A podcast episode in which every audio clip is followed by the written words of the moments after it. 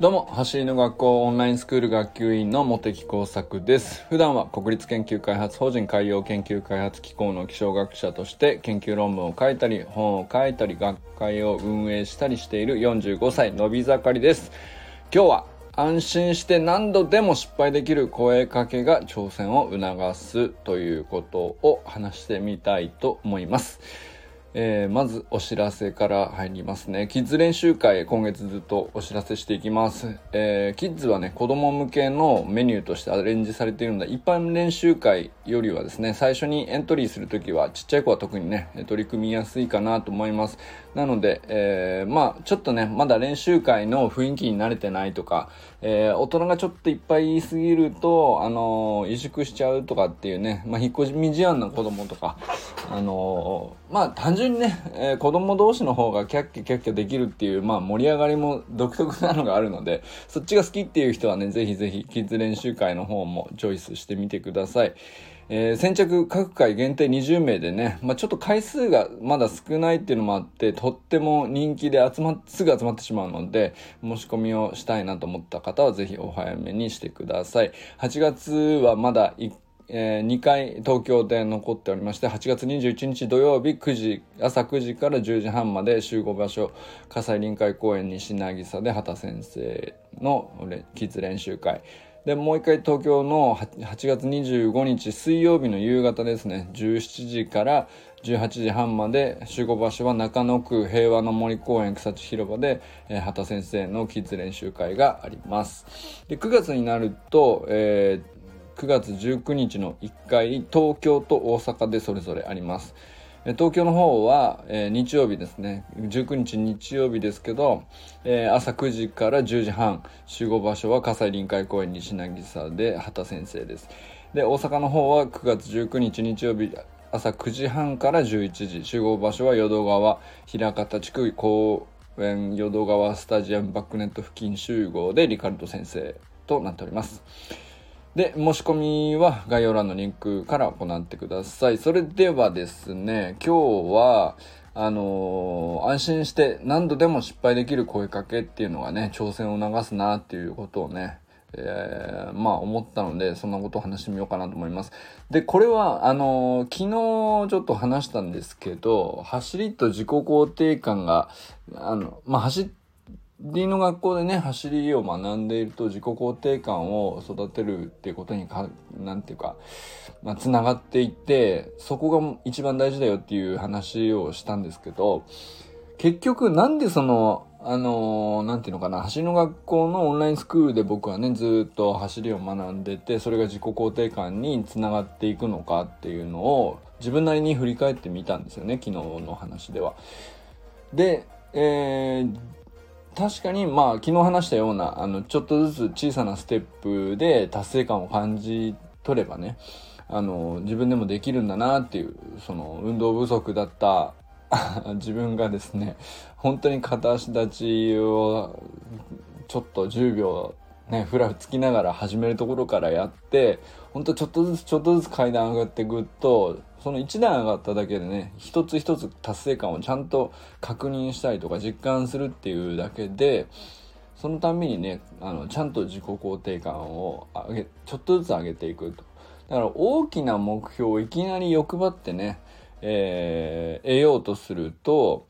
あのまあまあ何て言うかやっぱり失敗する確率も高くってそうすると失敗を何て言うかイコールで自己肯定感下げる方向に自信をなくすっていう方向に結びつける考え方の回路がまあ僕にもあってそれが怖くなっちゃうんですね。だからあの運動不足になるっていうまあその悪循環がずっと僕の中ではね、えー、ずっとずっと続いてたんです。だからあのスポーツに挑戦するとかなかなかできなかったんですけどえー、まあ、そんな中で走りの学校の走り革命理論のカリキュラムっていうのがすごくスモールステップというかちょっとずつの階段だったので取り組みやすくって自己肯定感が上がるっていう風なことを話したんですけどでもねあのそれだけじゃないなと思ってもう一つ良さがあるなと思ったのはまあ、たとえスモールステップ小さいか小さいあの段階をちょっとずつ追っかけて、えー、トライするって言ったとしてもですねやっぱり最初ベースポジションにトライした時僕はすごくふらついたしついてたし、えー、姿勢も悪かったしあのつま先も下がってたしみたいな。あのとにかくねいっぱい直すとこあったんですよ。なんですけどあのとにかくトライできたんですね、えー、でそれは何でなのかって言ったらあのもう畑先生とか和田校長とか、えー、まあいろんな人がなんですけどあの声かけてくれてでとにかくね安心して何度でも失敗できる声かけだったんですよ。あの単純にねこう直した方がいいっていう話だけじゃなくてまずあの継続してることが素晴らしいですとかナイストライですとか素晴らしいっていう話がねまず最初に来てあのやってることだけでもう本当に素晴らしいと。なんだったらちょっと興味持ってるだけで素晴らしいですみたいな あの完全に肯定から入るっていうことがあったんですけどでそれよく言われるじゃないですかまずね人を肯定してから、えー、受け入れやすい体制になってからあのまああえて直すとしたらこういうところが次の課題ですねみたいな順番にするとね届きやすいよみたいなことはよくあのコーチングのね理論とかも勉強してるとやっぱりそういうこと言われてるんですよね。なんですけど結局それって何なのかなと思ったら要するにあの達成したり成功したりするためにはその小さな成功であってもやっぱりある程度何回か失敗しないとそこにたどり着けないんですね。だから成功だって本人も感じるわけであの最初なかなかうまくできないことをできるようになるからあやっと成功したって思うわけですよね。あのできて当然のことだったら挑戦にならないような話だと成功って思わない話なんで。で、じゃあ成功するためには何回も失敗しなきゃいけないんですけど、ちっちゃくてもバレ、まあ人にバレるかバレないか別ですけど、とにかくたくさん失敗する必要があるんですよね。でもその失敗を、あの、前向きに捉える環境が走りの学校のオンラインスクールにはずっとあったなっていうふうに思ったから結局自己肯定感を育てるっていうことに走りが結果的につながってたんですけどこれはね一番大きな外側の環境としてはやっぱり安心してっていうところが大事で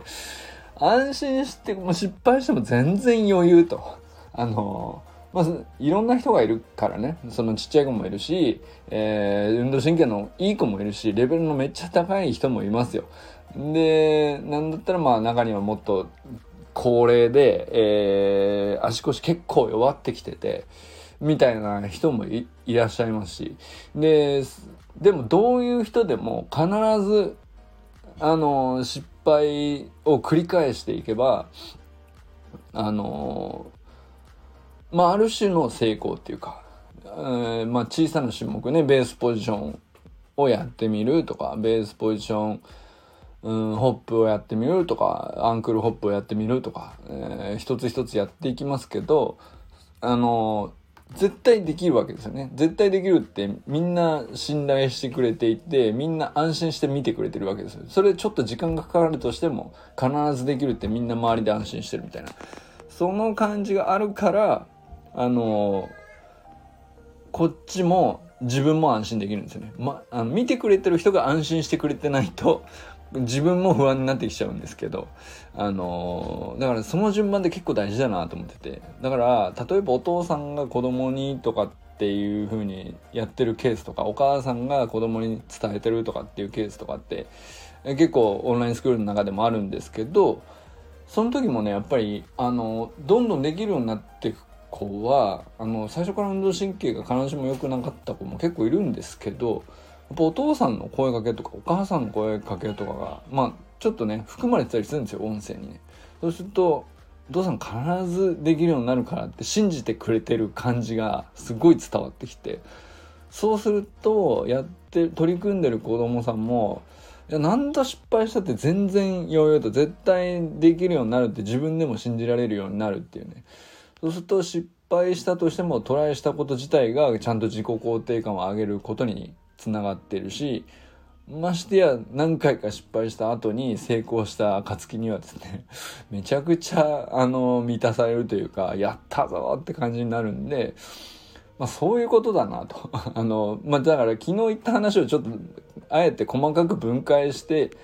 話すとっていうことなんですけど、だからほぼ同じこと言ってます。だけど、まあ、あの、でもここ大事だなと思っていて、えー、同じね走り革命理論の分かりやすいカリキュラムを取り組む時も安心して何度でも失敗できる環境でやるからこそあの自己肯定感が育まれるんであってそこはねすげえ大事だと思います。やっぱり自分でやる時も、えー、自分に言い聞かせる言葉としてね安心して何度でも失敗していいということがあるしなんだったらその親から子にっていう声かけとしても絶対そこがあのー、ある方がねえー、伸びが早いんじゃないかなって思ったりします。でもね、大体、あの、見てると、校長の、あの、走りの学校の YouTube チャンネルのとか多分見てるからなんでしょうけど、あのテンションがお父さんとかお母さんに伝わってるんで、大体そういう声かけになってるんですね。絶対いけるみたいな。もう全然最初は失敗しても余裕で絶対繰り返せばいけるからって思ってるんだなっていう感じのね、テンションがねやっぱり伝わってくるんですよね親御さんの。そうするとなんか子供もなんか最初ね全然フラフラしてたりとかいろいろうまくいかなかったりしてますけどなんか表情にね不安がないというかそこがめっちゃ大事なんじゃないかなっていうふうに思ったりしました。はい。ということでね、ちょっと今日は昨日の続きみたいな話で自己肯定感をちょっと掘り下げると、えー、どうなるかなと思ってちょっと考えてみたんですけどやっぱり安心して何度でも失敗できる声かけっていうのが自分に対しても、えー、他の人に例えば何か普及するとかっていう方もいらっしゃると思うんですけどそれがね挑戦をうまく促す一番重要な要素なのかなっていうふうに思ったりしました。ということで、これからも皆さん、最高のスプリントライフを楽しんでいきましょう。 Vamos。